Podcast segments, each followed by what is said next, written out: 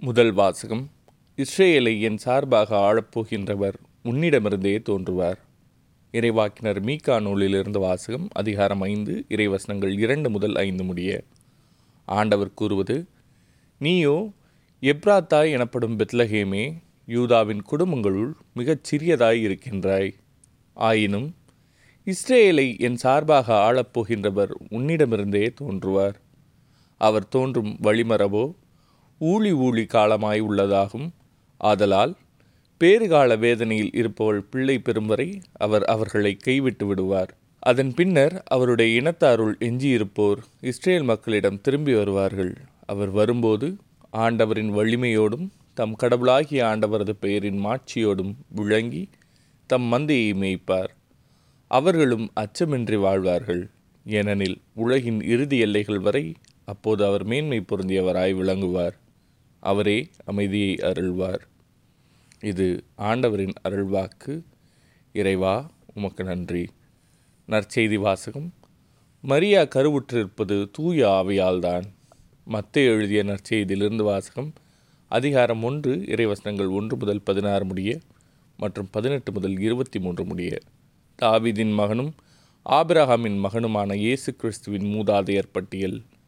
ஆபிரஹாமின் மகன் ஈசாக்கு ஈசாக்கின் மகன் யாக்கோபு யாக்கோபின் புதல்வர்கள் யூதாவும் அவர் சகோதரர்களும். யூதாவுக்கும் தாமாருக்கும் பிறந்த புதல்வர்கள் பெரேட்ஸும் செராகும். பெரேட்ஸின் மகன் எட்சரோன் எட்சரோனின் மகன் இராம்.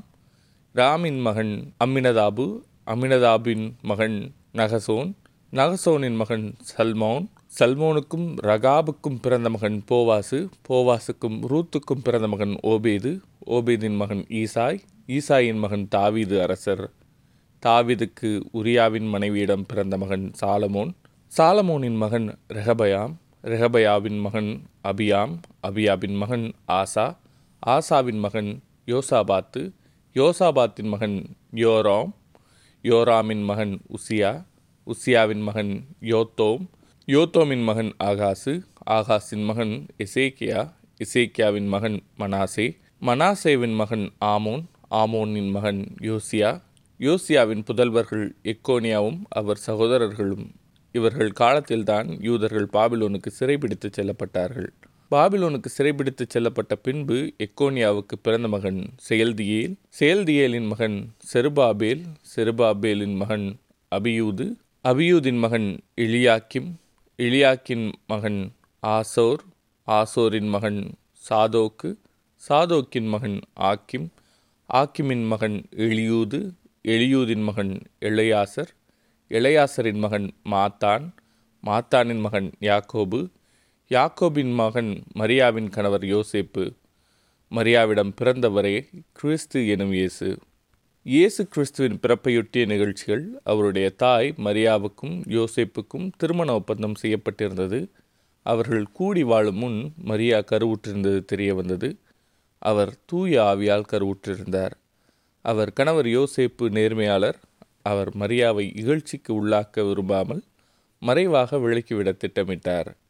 அவர் இவ்வாறு சிந்தித்து கொண்டிருக்கும்போது ஆண்டவரின் தூதர் அவருக்கு கனவில் தோன்றி யோசேப்பே தாவிதின் மகனே உம் மனைவி மரியாவை ஏற்றுக்கொள்ள அஞ்ச வேண்டாம்.